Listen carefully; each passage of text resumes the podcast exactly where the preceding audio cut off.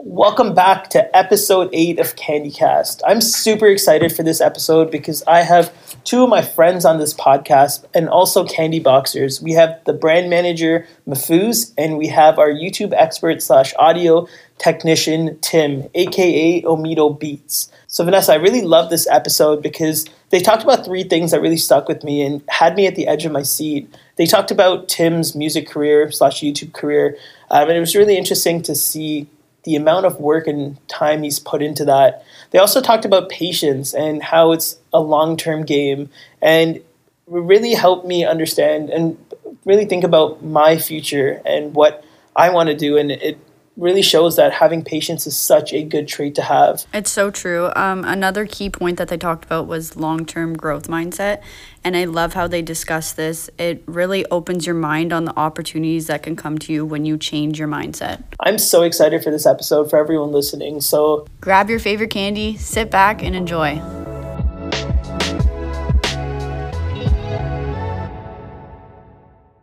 Mr. Tim Izzard this is an exciting day, man. I feel like I haven't seen you forever since everything that's happening out there with the mad world. Ages, man. I feel like I haven't gone outside in a long, long time. It's it's an honor to have you back at the studio. You have been so involved in the journey and the life the lifetime of everything that Candy Box has done. I mean, I can count it on I can count just a bunch of scenarios like you've been on my own private podcast show, The Ride with Me. You blessed episode 100. You were also on an Instagram live session with me when I did the series during quarantine. You were on the Candy Box sessions that you came in and did with one of our team members. And here you are again being with CandyCast and it is incredible how much you've been part of the journey with Candy Box and how how much you're part of the family. Like you're on our team page. This is kind of a big deal. Yeah, man. Uh, it's ever since uh, that first internship, right? I don't even know what year that was. Like 2016, I want to say. I'll tell you this. I was spending some time this morning going through my Instagram trying to figure out when we met because I I wanted to make sure I said that in today's episode and I think the closest I got to was 2016, but I couldn't quite figure it out. So, four years, you've been involved with Candy Box, and although you're not here every day seeing the growth of it, you've definitely from the inside and kind of on the outside seen the growth of the company. What have you noticed happening with our agency in the last four years? Uh, a lot of like creative stuff. Like like you said, there's been so many of these like kind of side projects that that show our personality as a brand that's uh, it's really exciting to be a part of, right? And I feel like every few years, you know, we bring in uh, new studio, like new studio spaces, new members, uh, just have a whole lot of fun and, and try and push the boundaries with you know new stuff. It's that's why it's awesome to be like connected with you guys because it's just I don't know the possibilities are, are endless, right? Like always trying new stuff. It's it's awesome. It's really exciting when we even think about like a year ago, we barely started doing video production and we definitely didn't have a podcast. We barely had the branding offering. So, like, our umbrella has grown so much. But one of my favorite things that we've included this year that you're heavily involved with is when we sat down and we said, Tim, we need to come up with the sound of CandyCast or sound of Candy Box, which actually, for those of you that listen to the intro of this podcast, that was produced by Tim. You know, I don't think people. Is there an episode that actually says like shout out to Tim for giving us this beat because he produced it from scratch for our podcast show, and that is incredible. And I, I take so much pride in saying that we didn't just go out there and look for something that we could purchase that goes well with our podcast. You literally sat down and thought about what is the sound of Candy Box. What what goes through your mind when you're trying to develop a sound of something? Uh, I mean, it's it's always so tough to describe music because like, I mean, I could you know, tell you, oh, I use these chords and, and these sounds, but it, it's a lot of people that wouldn't even make sense. So uh, for me, you know, having been a part of this, you know, team, this family for four years, I, I definitely know a lot of the vision and, uh, you know, the, the personality that you guys have. So it was kind of easy for me to, uh, you know, transcribe that into a beat. Uh, but the the way I, I kind of made it was just you know I, I pictured like like I was mentioning you know the creativeness the you know, pushing the boundaries, being the the leader in, in marketing, and that's kind of what I wanted to capture with a with an audio file. I love it. And when we first got to know you, I've really became a a die-hard fan of Omedo Beats. You know, right now I'm rocking an Omedo Beats black hoodie You know, I bought it from the merch store on his website. One of the first ever. One of the first ever that came out, man. It's an honor. Like it was an honor to for to take a photo with this and saying, I'm such a fan of you. It's kind of like I, I love wearing Toronto Raptors merch, you know, because when I wear it, I feel like I'm really supporting the guys I love. And with, with Amito Beats, I feel the same way where I'm like, every time I put on your merch and every time I'm playing your music through my Spotify, you know, I'm definitely probably one of your top listeners on Spotify because I listen to your beats everywhere I go. Like when it, it's just always in the background when I'm driving and it's amazing. But the reason I don't, the reason I, I wear your merch and I listen to your music and I'm always giving you shout outs and I'm such a big fan of you, it doesn't end with your talent around music. I think you're incredible at making music. I think you're one of the best out there in, in music produ- uh, producing. But at the same time, what I love is that you are truly a businessman and a marketer. Like you have so much more out there that if I just introduced you as a video producer, or a music producer, I'm not doing you justice. I'm actually discrediting you because you do so much more. Um, you know, I think back, you mentioned the internship way back, and it's a funny story, but it, there's a point at the end of this tunnel, which is we were in a very tiny studio four years ago. We only had one room and a very tiny boardroom. So if someone came in for an interview, they literally had to sit down on a waiting chair right in front of the team working. So it's almost strange, but also kind of cool at the same time we had, I think, about five interviews that day for a position that we were trying to fill at Candy Box. You were one of them. And you came in super early, as you should, you know, yeah. as you should. But you came in super early. Like, you know, I tell people, like, hey, if you're coming for an interview, try to be 10 to 15 minutes early to make a good impression because there's a rule out there that if you're on time, you're technically late. But you took that rule a little bit too seriously. You were there 18 hours ago. No, I'm kidding. It definitely felt like 20 minutes or 30 minutes. But you're right. It was the environment of the fact that you were sitting there, not saying a word to everybody that's sitting like right beside you with headphones on, and all of us, all of us kind of felt like maybe we shouldn't have a conversation with this guy staring at us the whole time. But then you went in, and then then you came out a few minutes later. You finished your interview with Daryl, and then you left. Then about four other people came in throughout the day, and every one of them had a different tactic. Someone came in and memorized Daryl's coffee order, and they knew they made it and brought it, which is which is a little bit creepy and and bribery, which makes it extra hard. I didn't bribe anyone. I just showed up and was like, "Here I am." There you go. And then there was another one that did the research and looked up everyone's favorite candy on the website and showed up with everyone's favorite candy. I'm not complaining. I got me a free Aero bar, and shout out to that person that didn't end up getting the job. However, you came in and you didn't have any tactics. You sat down and you did something that the others were unable to do, which is why it landed you the position at Candy Box, which is you came in and said, "Let me show you real metrics." Yeah.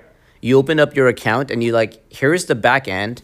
And it actually reminded me in many ways of when I first interviewed with Daryl. I showed him metrics of things that I did with Project Reinvention, and you did the same when you're like, I know so much about marketing that even before I came into this interview, I've already built a career in selling beats. Yeah. And to me, it opened my eyes to something which is you are actually so much more beyond the metrics that people are focusing on the vanity metrics, the followers, the likes, the comments.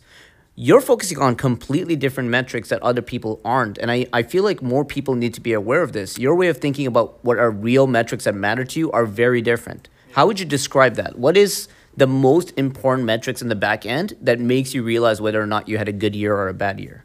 Yeah, um, I mean, like you said, like anyone can look at followers and engagement and stuff, and I've been guilty of that too, like getting caught up on the the numbers of things and like, oh, if this post didn't get as many likes, then you know, feeling like a failure. But I'm kind of shifting my focus to you know more more content stuff. Like how did i put out you know more content? Does my content look better? Do i feel better about the content too? Because sometimes you know i can make content and if i don't feel good about it then it's it's not great. So i, I keep striving towards content that i feel really good about. So the overall metrics i'd say would is just kind of comparing it to to my past self right? Like uh, going back to the the interview i remember part of the the requirements of it. Like you were having like your cover letter and a, resume, but you also had to like make a a blog, right? And I remember making blogs in the past on like Blogger and Blogspot and all these like kind of, you know, cheap, easy websites. But instead for the interview at Candy Box, I made a WordPress website like I had like a domain name and I made a WordPress website using a theme and I customized it.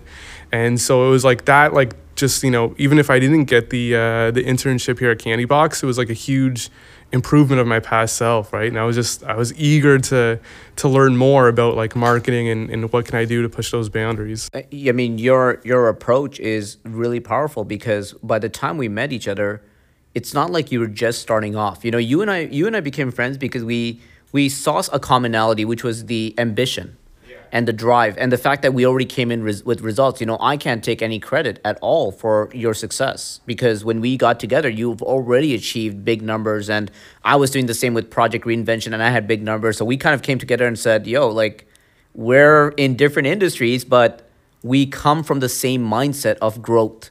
And what matters there. And since then, you know, you've built yourself a career under your own branding, which is the other thing I have to give you credit for. Incredible approach to your branding of Omedo Beats that I want to talk about today. Um, you have built yourself a six figure a year business, and you're doing very well with that.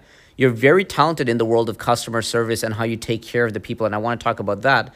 And recently, we just found out finally that YouTube's going to be shipping over the, the, the gorgeous plaque for a hundred thousand subscribers on YouTube. Can I, yo, from the studio, can we can we give him an applause for hundred k? I mean, this is no joke. This is this is a big deal, and I think about marketers that are trying to get into the world of vlogging, trying to grow their business, trying to build a personal brand, and they're starting their YouTube accounts and they're just not sure how to grow it. They're putting out videos, they're putting out content. They literally don't know what to do to not only get to that 100K, but also generate income in the way that you're doing it. What would you do if you were, let's say, consulting some of these marketers and helping them out with whatever initiative that they have that may not be music? Yeah, no, it's kind of interesting that you you mentioned that because uh, this kind of side project that I'm working on right now, and I've been kind of it's been in the works for a while, but I've started like a second YouTube channel. I don't know if you've seen. I haven't posted about it a whole lot, but it's basically it's. Uh, I'll show it. Omido Beats Two is the name if anyone wants to look it out. It's basically you know, my main channel is where I post my music. The second channel is more of a vlogger style approach where I'm posting videos of me in the studio. And I, I just, I mean, I started the YouTube channel about a year ago, but I didn't really start posting on it until beginning of the summer. So like June. I almost have a thousand subscribers on this channel, and I pretty much had nothing, you know, a few months ago. Um, so, you know, for me, I guess the the success that I've seen in only a, a, few months has been from giving value to people, right? Like some of my videos that have already gotten, you know, a couple thousand views in a few months, and I haven't really posted about it anywhere else, have legit been from posting helpful content like tutorials. People want answers. People want advice. You know, how to sell beats. I made a whole video on all the different streams of income I have. So I mean, to anyone starting out, I think it's easier to get track uh, easier to get like traffic and, and traction if you're putting out content that people are searching for. You know, like some YouTubers and, and vloggers that I follow, like uh, they've they're at a point where they've been doing this for 10 years and now if they post like a video just like them you know hanging out go to a restaurant a theme park whatever people will watch it but they went in 10 years of work of giving people like you know value. Like pewdiepie for example he posts videos of him like just reviewing memes or whatever just random stuff but for a long time he posted videos of himself playing video games that people were looking for. So anyone starting out i would say make sure you're putting out content that's going to be helpful to people you know people are going to search for. Because if you're just posting like a day in my life video you might not get a lot of people searching that, right? But if you're posting like marketing tips online, people are going to look for that. Yeah, I, I think a day in the life is almost like only credible when you get to a point in your career where people actually care about what you yeah. do day to day you know but a lot of people come in swinging with their first video being a day in the life and, I, and i'm thinking like who cares? Yeah, i don't know you. I don't know you. Why do i care that you wake up first thing in the morning on the left side of the bed and you yeah. put on your socks before you should? You know like why do we care about that stuff? None of that stuff is relevant but at the same time the the value that you offer the market. You know i like pewdiepie as an example because he he has adapted over the years where he's always thinking about how to put out the next thing that may not be the same thing from the last thing. Yeah. He started off with video games, you're right, and at some point he was like, "I'm just gonna show the day to day life or the vlog. I'm gonna vlog with my girlfriend, and they do silly things like, hey, let's let's carve a pumpkin together because it's Halloween. You know, like they'll figure out what to do at the right time, and all they're really doing is trying to set themselves up to have one video take off. And if one video takes off, then they can do that over and over again. So all they're doing is producing content, trying to figure out the best way. You've had many instances where a lot of your music or a lot of your videos have really done well. Um, I mean, uh, your average metrics. I mean, you definitely have a bunch that surpassed a million.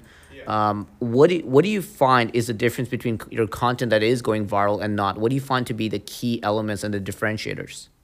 Uh, I don't know. It's I mean going quote unquote viral. It's kind of uh, something that sometimes you don't even know until it happens, right? Like I have beats that have like you know hundreds of thousands of views that I personally didn't think were my best ones, right? But I think it's just the you know you just have to keep posting content because it could be the next one that, that you post is going to be the one that takes off right and that's it right so if, if you're worried about like you know uh, oh why haven't my videos gone viral yet? Or, or why haven't i got all these crazy views yet? Well maybe the next one that you're going to do right? And that's something i know that you and i talk about that it's always it could be that next one that could take off. And, and another point i want to mention too is that like you said you know pewdiepie kind of shifting content can uh, or, or trying different things can have good results right? On my on the second youtube channel that i had i had a couple like vlogs where it was like a day in the life and you know they, they wouldn't get like any views so i was kind of getting discouraged there but i started uh, experimenting with some like kind of rock music and it's something that like i you know don't really get into often but it was just some like this weird idea that i had and that's like dry yeah and it's like it's driving like the second channel. I haven't posted in a few weeks now, and I'm still getting like 30 like subscribers a day on it. Right? It's just starting, and it's also led to sales too. Just people like, hey, I, I, I want to you know make a rock song, and I found your video, and I started out as a hip hop you know producer, right? So me, you know, trying all these different uh, areas and, and all this different stuff, and just keep on trying. Like I think it's it's two things. It's doing different things and doing different things often and you know that that recipe there is is going to lead to success and doing it yeah doing it often long period of time and as you said like one item needs to take off and that's all it needs to take that all that's all that needs to happen you know i actually push myself to not get emotionally attached to something that i put out there because i find like i get the opposite reaction when I get excited about something I'm putting out there and I'm thinking in my head, like, man, this is gonna kill it. Like, my career is gonna be made from this moment. And I remember one of them was like uh, many years ago, I was invited to uh, be on a, on a panel of a live TV show, and it was on a big network. And I was very excited and nervous, but I, I kept thinking to myself, like, this is gonna be the thing that skyrockets my career and it did nothing for me. I, I got a lot of people that watched it that day. I got a lot of great feedback. I used it for my highlight reel and it did nothing. And then I have scenarios where like I don't think anything of it. I roll over in my bed and I write a blog article and throw it up there and call it a day. And that explodes.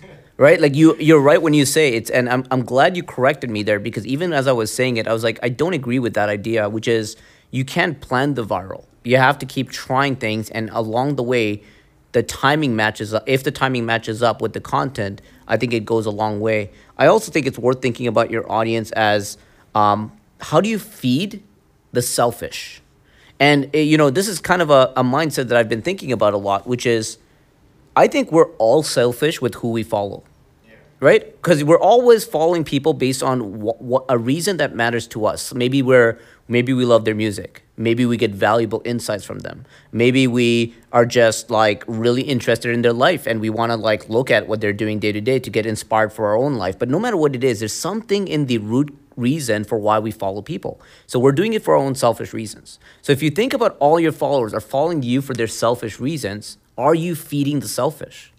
Are you creating content thinking like this is what they want? And this goes in with your day in the life where if you posted day in the life, maybe that wasn't what was going to feed the selfish. Maybe they just wanted music production tips. Maybe they just want to hear a hot beat. Maybe they're just a fan of you. Maybe your beard game wasn't on point that day, right? Who knows? probably it man that's probably it but no i feel you man like i had a, a period last year i remember the last quarter of the year where I, I i truly neglected like social media. I wasn't posting a lot. Instead i was working on this like big business plan and i was like it was like this subscription program which it totally failed man.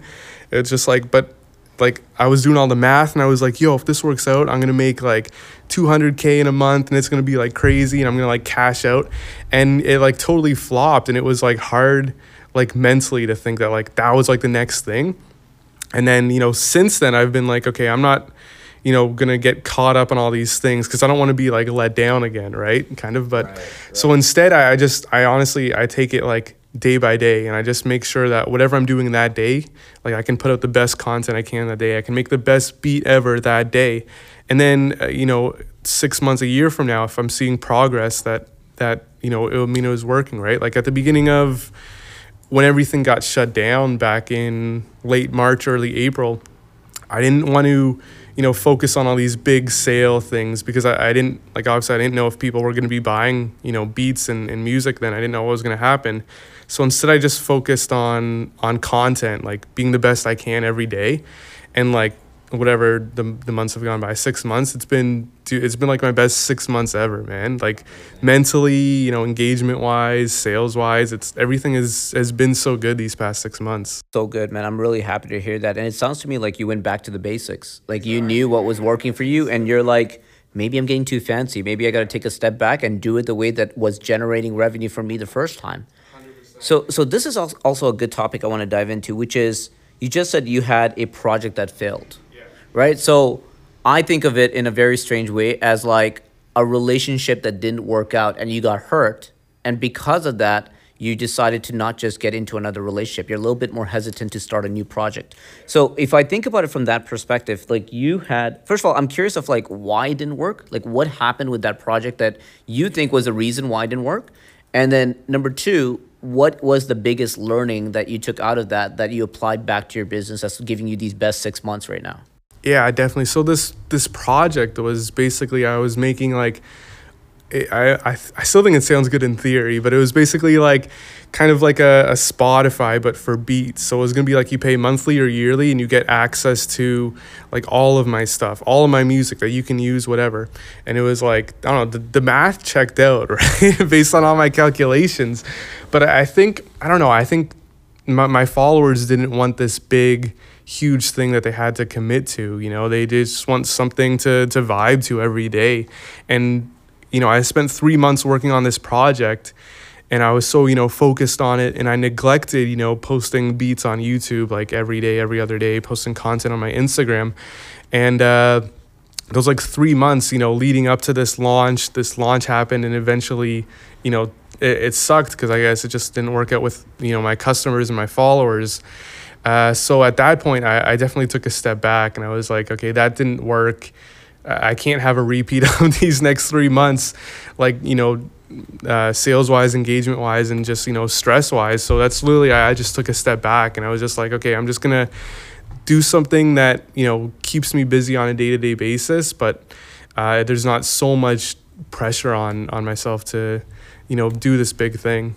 I don't know if that answers your question. I kind of rambled on there. It, it absolutely does, and it's it's also interesting to think about the perspective of just because one project failed doesn't mean you failed, right? Because you've been doing so well with your career since I've known you. I, how long has the Omedu Beats thing been going on for? It has been, I started my YouTube channel, I guess, 10 and a half years ago. And I had a separate one for like a, a year before that. Um, so yeah, I've, I've been selling beats literally like a decade now, over a decade. That's that's incredible, and like kudos to you, man. More than a decade of doing a consistent business model that's really paying off now, which is a big attestament to the long term work that you put in, which I think is very important. But what what's interesting to me is that in those 10 years you're trying side projects you know C- our ceo at candy box daryl always has this one rule that he reminds me of which he says for every new project for every new campaign for every new design try something that you've never tried before. Test yourself and it keeps you on your toes. It makes you flex it a little bit more on the creativity side and sometimes it won't work. And if it doesn't that's okay. Go back to what's working and then once in a while come back in test the waters again and see if there's something new that can take off. So it's always interesting that you can put a bunch of projects out there and see what explodes and based on that make decision. Um, another thing that you've been heavily involved with tim is collaborations. You know, um, during the last few months, you've collaborated with a series of all-star DJs and music uh, music producers, and you guys put together a kit that you were selling to raise raise some funds. And um, I thought it was an incredible initiative on top of the fact that you guys are getting together and creating a really valued packed item. So, talk a little bit from a marketer that maybe doesn't care as much about the music, but talk a little bit about the importance of the collaboration and the value package that you put together and how that helped. Yeah, I mean collaboration is is uh, definitely like so important. I mean, people always say in the music industry like it's it's who you know. Uh, it doesn't always have to be like that, you know, serious, but just being open to collaborating with people like you can bounce off a lot of good ideas and you can get you know ideas for for other like to help you move forward just by talking to other people right like i remember years ago like you were doing a podcast and i started a podcast too and that was kind of my first time like getting comfortable in front of a camera in front of a microphone and you know that initial like thing i stopped my podcast after a few months but that initial like collaboration and bouncing ideas back and forth, it, it taught me so much. Oh yeah, you and me were discovering things together. We were like the best rookie class of all time in the world of podcasting that year, man. We came in big. I, I thought that was actually a really cool collaboration. Well, you were doing like three episodes a week. I remember that grind was crazy. I was doing an episode uh, a week. I think I did like six or eight months, just like consistently. And uh, it taught me so so much man and, and even now like it, it gets me so comfortable with you know speaking and, and talking. And, and even now like my second youtube channel i was talking about like those skills that i learned you know years ago from talking about you.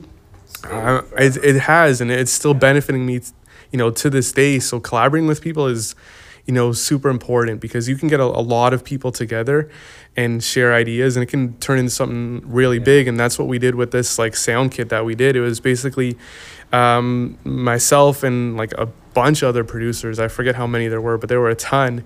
We all just we collaborated and we all made you know these sounds and, and melodies and drum samples and put together in this huge like you know sound library. And, and we donated all to we had a few good causes. We had black lives matter and uh, we did another one a few months ago to help out uh, uh, the ongoing crisis in yemen.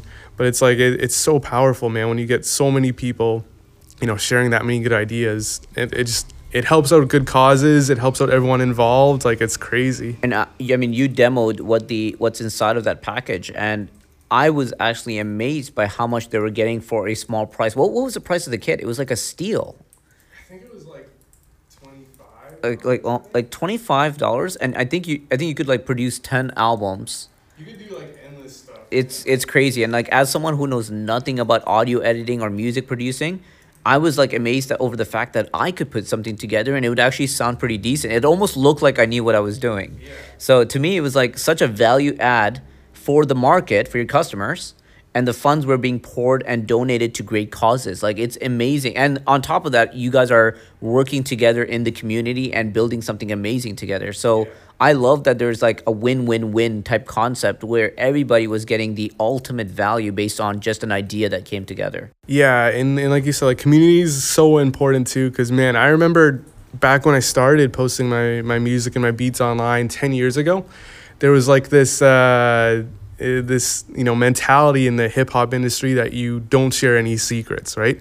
Like everyone kept to themselves. If someone asked you like, "Hey, yeah, hey, what piano sound are you using? Like, where did you get that like guitar sound?" Like, you wouldn't give out like any game to people, and it's crazy to think. And now it's like, I, have literally seen this wave the past you know couple years where these new producers who have you know they're getting like crazy amounts of followers and views they're so into like collaborating and giving out value and all this stuff and it's been like really eye-opening to me because i mean i like i said i was a producer for 10 years in what i do i'm kind of like uh, kind of like a veteran of this right and it's interesting to see how like you know it, it was like i've seen so many people like not share anything you know don't collaborate with people don't talk to other people because that's your competition and now it's like this this shift into literally like value, you know, just content and collaboration. Like it's it's crazy to see.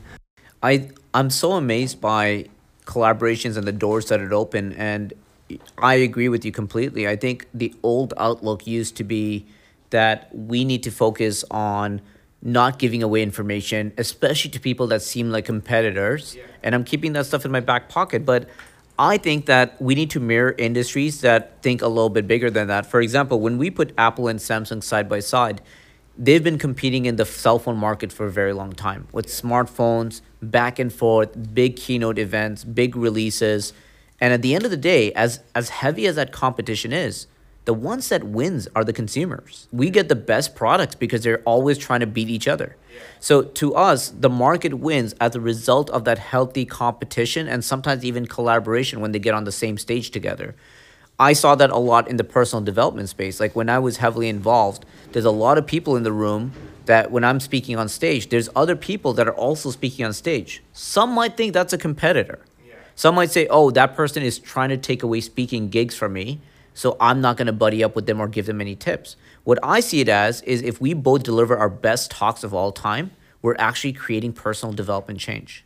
We're actually helping the people. So I'm actually rooting for them to do their best rather than being like concerned. So I'm very friendly with the people in that space. And I brought a lot of that into the world of marketing.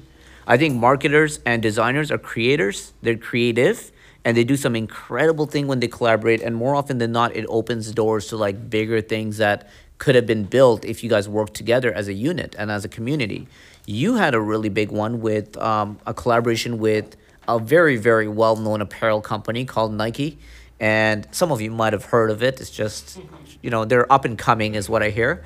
But I would love for you to talk a little bit about that. There's a lot of people out there that want to work with big brand names and they don't know how to get their foot in the door. They don't know what that conversation looks like when they do get reached out to by one of these companies. Can you walk me through that entire story of like how it started and where it led to? Yeah, for sure. So basically, letting people know what, what it actually was was Nike. They used some of my beats in uh, Instagram ads in Southern America. So I actually never got to see any of these ads because they were all location based. But basically, you know, how it worked was, of course, I had my YouTube channel. I was posting content often, like people were searching it up. Um, and I had a phone number like in the description of my videos that people could text or call and it's you know funny talking about collaboration because you know speaking with daryl and, and his you know whole thing about pick up your freaking phone inspired me to use you know texting and phone calls as a music producer. And you know keep in mind this was still a few years ago when that mindset of a, a music producer was really like you know everyone was keeping to themselves. Like it was hard to be in contact with a music producer because everyone was just you know they expect to make beats and people buy them off your site and they leave them alone but you know speaking with daryl and, and the team at candy box has taught me so much about uh, customer service. So uh, i got a text from some he was a former athlete who was working at nike and branding. And uh, he texted me you know he told me that he liked the beat. And since i you know had this texting app i was able to reply to him quickly through text message. Like that's kind of like the whole rest of, of the the industry you know music producers was they just had a website for buying beats. Like you couldn't contact someone that easily so that's what eventually led to this deal was you know me replying to this you know text messages from this guy at nike and the doors were incredible with what they wanted to do i don't know if you're even allowed talking too much about what the project was but um, can you comment a little bit about what the collaboration entailed that actually got your foot in the door with someone as big as Nike? Yeah, and I think I mean it, it goes back to you know trying different stuff online. It was uh, it was some kind of like some tropical pop dance style music that they found online, and you know li- like I mentioned earlier, is I started posting my beats and I was always posting hip hop beats. Right, it was always like these like rap, you know, Drake, Kanye West style beats. When I, I started to get a little bit creative with and a little bit diverse, it led to someone at Nike wanting a specific style sound, and it, it was one that I made just off of being This goes back to what we were just saying about viral. Like you put something out there, didn't think anything of it. You, I bet you never thought when you put that one out there that hey, maybe Nike will like this. You just No, and and it was like a like months like to a year after I posted that one on. Like I thought it was just like you know it wasn't getting any views, and someone still at Nike found it by searching on YouTube. and and like it, it didn't even seem like something that Nike would have wanted. Like I I pick when I hear that one, I picture like that's what I'm jamming as we're landing in the Dominican for my vacation to start. Like it sounded like one of those beats. Maybe it was like that. I never saw the ads, so it could have been like that. They didn't.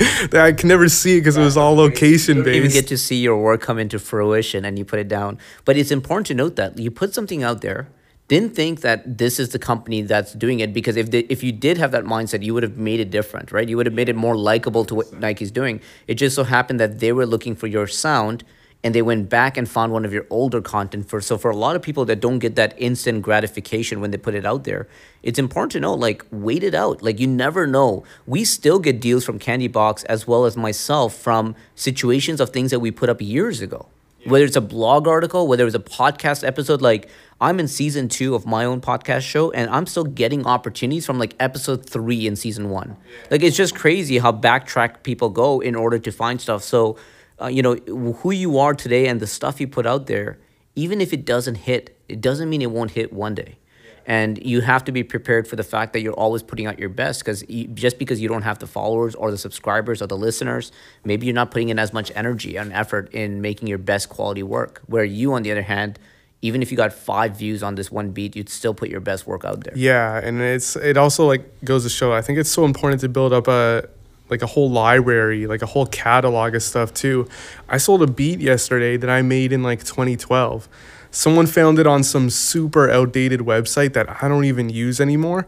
And they emailed me and they bought the beat. And I was like, yo, I had to look on old hard drives to like oh dig this one out of, of the archives, right? But building a catalog is so important. You know, I have a, another video on, on my YouTube channel that I posted uh, beginning of 2019. So almost two years ago. It, it didn't get like any views. And then all of a sudden in August 2019, it just started going up, right? And now it's like it has like, you know, hundreds of thousands of views. It's still getting like thousands of views like a day.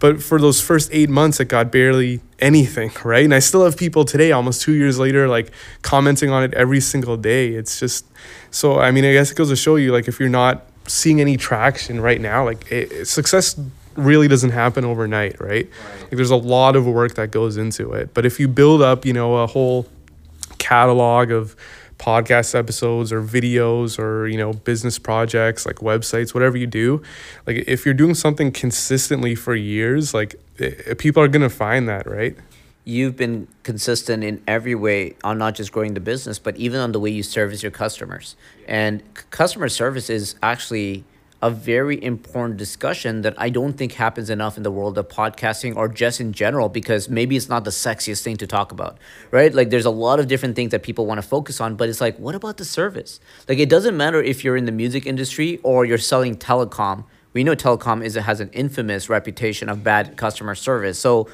when you're the one that's delivering exceptional service when others aren't, you have already built a competitive advantage without having to really separate yourself.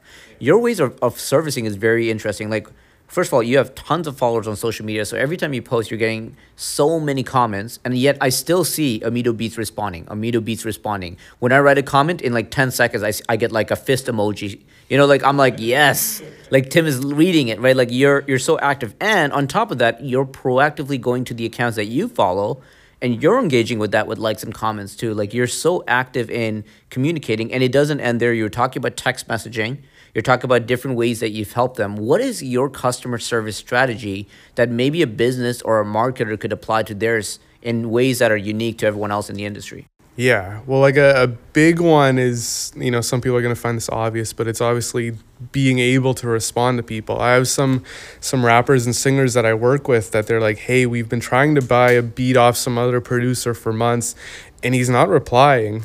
Like we want to give him like 500 bucks for this beat, but we can't get a hold of him, yeah. right? So that's obviously like a huge one. is just being uh, available, but I, I love having a, a like a really personal, friendly ap- approach with people, and you know, even on my social media, I always try and be friendly. I always try and show my personality. It's led to, you know, not only good amounts of sales and good business, but good uh, relationships with people. Right? Like I've had phone calls with people, like my customers, and we just, you know, talk, just have conversations for like hours. Sometimes it's just it, it's so important to be like friendly with your customers because people are going to see that right and if people get to know you personally, they'll they'll keep coming back to you. I have an artist that I, I work with, you know, on a monthly basis. He sends me some tracks to to work on and, and improve for him.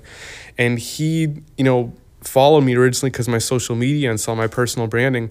He shut all of his social media down, so it's only email. But he still knows, you know, what I'm like, what I sound like, how I act, even my emails. I think he can like picture my voice. So that's why it's so important when it comes to customer service. And your even the way that you go over and beyond for them sometimes is really unique because in your line of work it's a little bit easier because you are also in the world of customization. If someone says, I need a custom beat, you can have that conversation with them. Um, I know that you know you've been assisting me in so many different ways. Like when i did my book launch event you actually created a beat. Well you had an existing beat but you modified it for me. And i remember i was like in a loud lounge saying tim can i call you really quickly? And yet like it was like it was like 7 p.m music's blaring in like some Middle Eastern song in the background, and you're listening to me, and you're actually like, let me see what I can do. And within the next day, you've given me a modified version of that beat. Yeah. And you also. Um, you also did that for the Candy Box conference last year. You created music that was, or at least put together some of your greatest hits that was actually a like one of the favorite parts of the entire conference that people just got these mellow beats that they can vibe to when they're sitting around you know no one no one's really impatient when they're loving the music that they're hearing. You know they can wait all day for the conference to start. So you're really good at that component. We had daryl a few episodes ago talk about scheduling. And he said if you start emailing people after the 5 p.m operation you're now setting the expectation that you're available after 5 p.m. and that's not always a good thing. You, on the other hand, go over and beyond. Where do we draw the line here? Like, what is your perception on how available you are for your market? Yeah, no, it's it's definitely tough, and I know like you know Daryl's whole thing, and I respect that too, right? Um, but for me, it's like you know I have times where it's like I'm I'm replying to emails and it's like midnight, right? Trying to to sell beats. Uh, I don't I mean, th- there's of course times where I'm like out and about, or if I'm on vacation, where I'm just taking the, the time off and I out having too much fun to reply on my phone. So I mean, there's there's times where you know it'll take me like a day or, or two to reply or get a task done or whatever. Um, I mean, it's just about finding something that that you're comfortable with doing, right? Like I think back to when I started you know, making music and, and really getting into this back in uh, in college. On the bus ride to college, I would be replying to emails every day.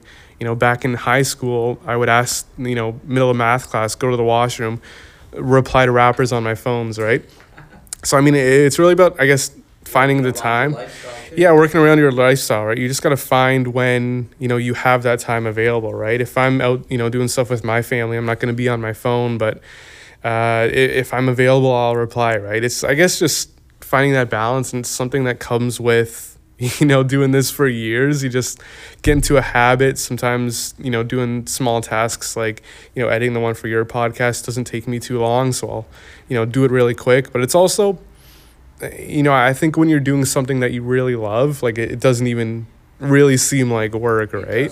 Yeah, wow, that's that's a T-shirt material, my friend. That's that's a bold line um, I, I think you highlighted so many important things. Like one thing is find out what works for you, yeah. right? Like our CEO talks about Candy Box being a nine to five operation. That doesn't mean that I don't work after 5 p.m. on my own personal brand and my own speaking and my book writing and all that stuff because I know that that is a priority for me. So I find a way to make it work.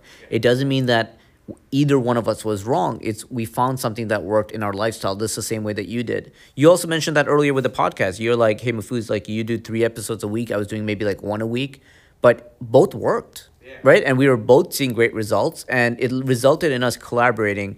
And, you know, when we started the Candy Cast podcast, they were asking me for advice as someone that did podcasting. They were like, hey, how long should these episodes be? And I said, I literally don't know because you could be right in every answer. I've seen people that won with five minute episodes, and I see Joe Rogan winning with three hour episodes. Like, there's literally no rules in how it works is you got to find the right thing that works for you and your audience and i think that's what you're doing you know you're in your industry there's a lot of artists that have nine to fives and they're only available to chat in the evening yeah.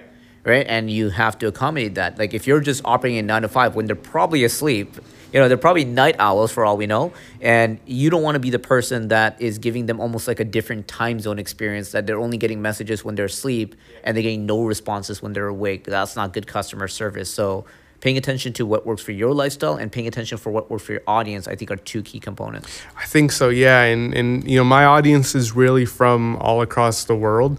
So it's important for me to at least have something in place where uh, even if I am sleeping or if I'm away for a day or two, it still kind of can run, right? Like I have my website where people can, you know, buy the beat and they get it emailed like instantly, right? There's no waiting. So it kind of runs on its own. Even with um like if people have a, a question, I have like a uh, like a chat bot running on my website and I've really tried to, you know, make my website as easy to understand as possible.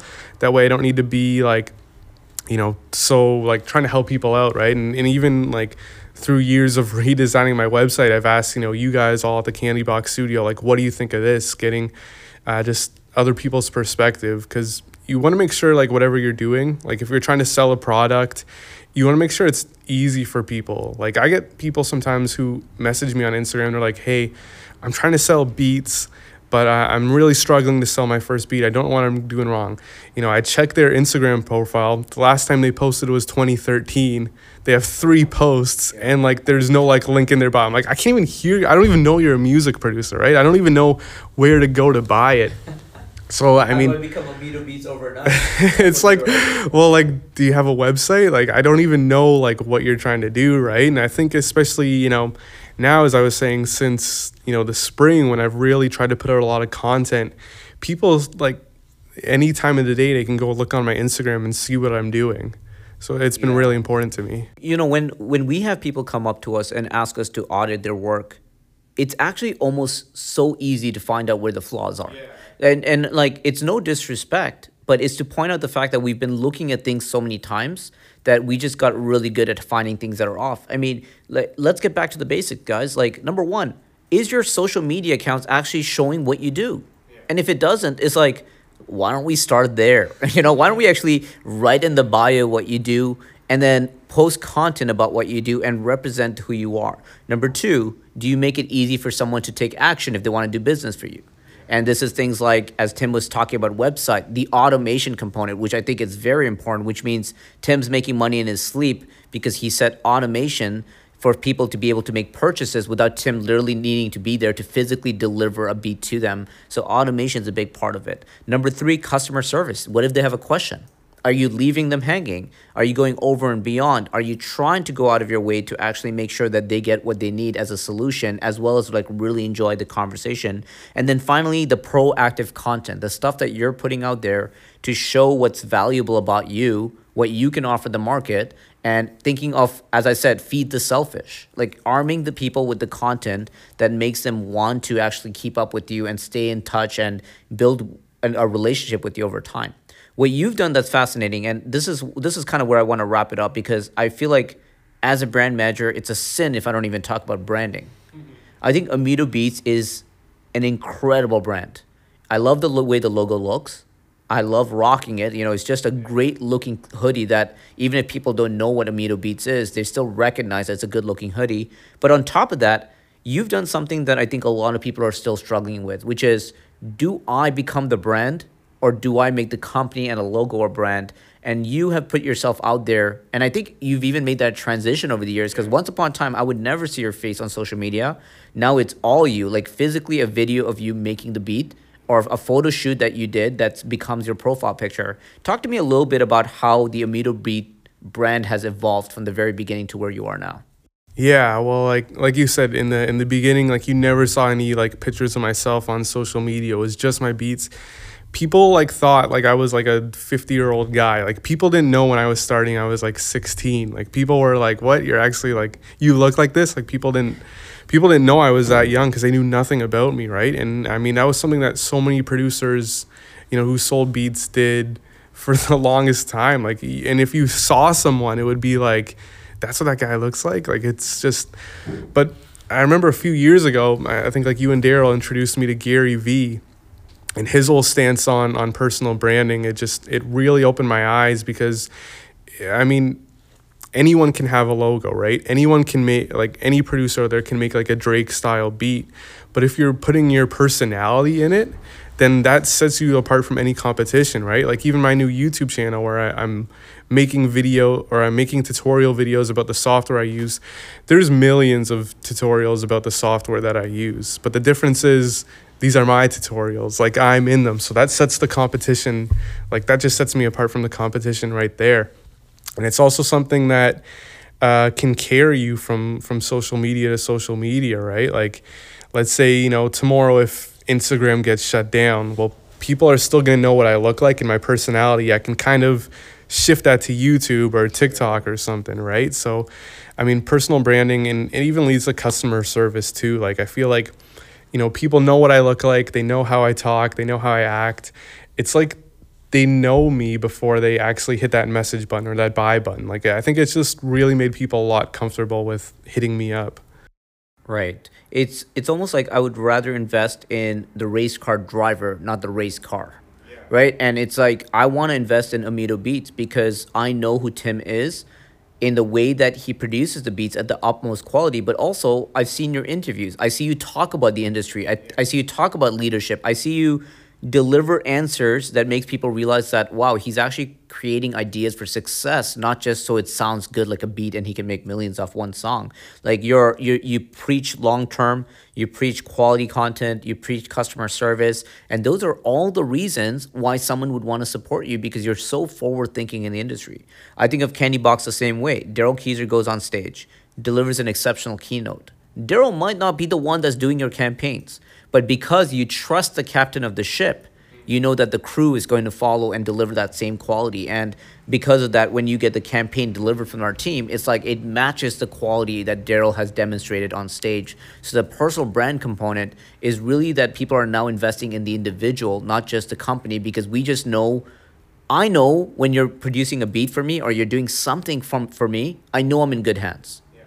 Where uh, if it was just a company out there, I don't actually know who the management team is. I don't know if it changed since last year. I don't actually know who the representative is that's dealing with me. So it's hard for me to have that same trust with the logo. And, you know, frankly, it's just easier to build a relationship with a human being rather than a good looking logo. And I think you've done a good job in bringing both out to the market. Yeah, definitely. Right. And I mean, there's, there's music producers out there who make the best beats in the world, like way better than my beats, way better than anything here on the radio. But you don't know them. Like you don't they don't they don't have any branding at all right? So if it's hard for people to actually you know know who you are and hear your music and that stuff like it's going to be hard for you to, to get traffic to make those moves right? Awesome. Tim man like you are such a rock star. It blows my mind keeping up with your journey over the last four or five years that you've continuously impressed me. Like you came in with results the day one that i met you. You were already doing well you literally could have never spoke to me again and you'd still be winning in life. Mm-hmm. yet you've given me the honor of collaborating with you keeping up with your journey and actually seeing you build this incredible empire that's called Omito Beats. And I, I can't wait to keep up with your journey. If there's anything out there that someone that's entering the world of marketing or someone that owns a business that just wants to get to an Omito Beats level in their industry what would be one advice that you'd want to drive home for them? Um, I would say like one advice is hard, but I guess if I was starting over, trying to get to where I am today, or obviously I'd want to get past that and better than that, I would want to, I guess, you know, make sure I'm I'm playing the long term game. You know, so many people want success overnight. So many people think that, oh, I'm just gonna, you know, put some beats online, put a couple like products in an online store and it's gonna take off and I'm gonna be a millionaire. It's like I mean, it definitely takes it's taken me you know over a decade to get to where i am right? But if you you know do something like every day that you're really loving it's it's not going to seem like work. It's hard to believe i've been doing this for a decade right? Like it's it's hard to you know uh, like think back to me grade 9 in high school with my iPod touch trying to sell beats trying to message rappers on my lunch break right? But that's what i did for the longest time and i mean it, it worked out 10 years later you you even tell me stories about how you used to be waiting for the bus at a bus stop and you you got your Fruity Loops app open and you're yeah. whipping up some songs. Like it's it's amazing how long. Very quickly in the decade how many years did it take you before you started seeing some really real traction and success with your business? Probably mm, 4 to 5 years is when it got serious. So like half my time was literally like just learning the ropes of it. Drive home point and I, I don't want this to be overlooked. I don't want to say it nonchalantly. He said four to five years. You know, my podcast show took about 30 something episodes before I got more than five viewers. My speaking events, I was speaking for about three years before I finally started getting paid to speak. I was speaking for free for three to five years before I got paid to speak. It takes time. if you want to be Omito Beats and it took Omito Beats four years to get there, what makes you think you're going to get there in four days? Like, take the time to build that long term. And I think I'm so glad you drove that home because the, uh, as Daryl says, Candy Box Marketing is a 12 year overnight success. Yeah.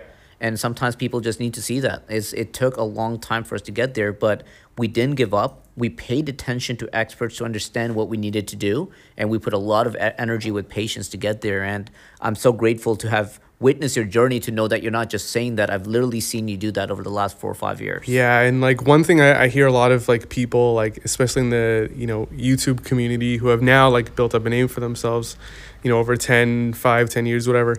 A lot of people say they're like scared of blowing up overnight because if you imagine like just like it seems so cool but imagine like you post like a podcast or a video or something and it just like takes off and that's your first one. It's like well what do i do there? You're not prepared for anything right. and i feel like if you have something that's gonna you know blow up right away and you haven't been doing it for a while you you don't know what to follow that up with right? Like i've seen uh, YouTubers who you know they post a few videos. One video gets like millions of views, and then they don't know what to do after that. So they just kind of post their same content, and the next videos gets like three hundred views.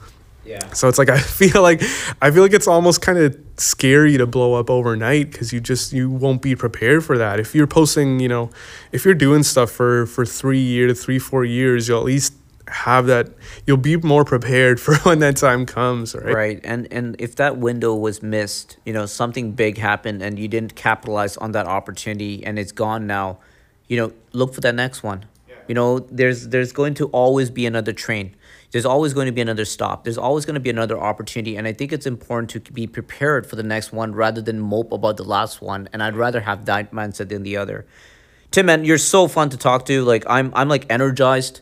You know, I, people don't know this, but it's worth mentioning that even like 30 minutes before we started recording, some mysterious human being walked into this studio and told me, "Hey, does anyone drive?" And she described my car, and I was very quickly alarmed, only to find out that someone reversed into the front of my car. And if our video team can do any magic, they'll show you a picture of this this disgusting feature of seeing my baby in the hospital with a dent on her face. Unfortunately, it got hit by another van, but you put me in such a good mood just chatting with you. I, it actually completely split, slipped my mind the second we talked about it, but it was just a realization and a reminder to myself that I got to take care of that right after this episode. So yeah no after this episode it's all the fun's gonna stop that's it. No more laughs. Now, now we get the angry Mahfouz that I've been holding back this whole time. Thanks so much for coming in. Where can people find you on social media or online? Yeah, I guess my, my best place is Instagram is where I'm most active. It's Omito Beats, O M I T O B E A T S. Um, as I mentioned at the very beginning, that YouTube plaque is on the way. So if you guys want to see that plaque, you know, maybe it's already arrived by the time this episode comes out, but check it out on Tim's Instagram because I guarantee you we're gonna see the dopest photo shoot of all time when that plaque arrives. Tim, man, thank you all, thank you for coming in and for the great advice, and I wish you continued success. Awesome, man. Thank you. Thank you for listening to this episode of CandyCast. If you like what you've heard, make sure to hit the subscribe button for more sweet conversations.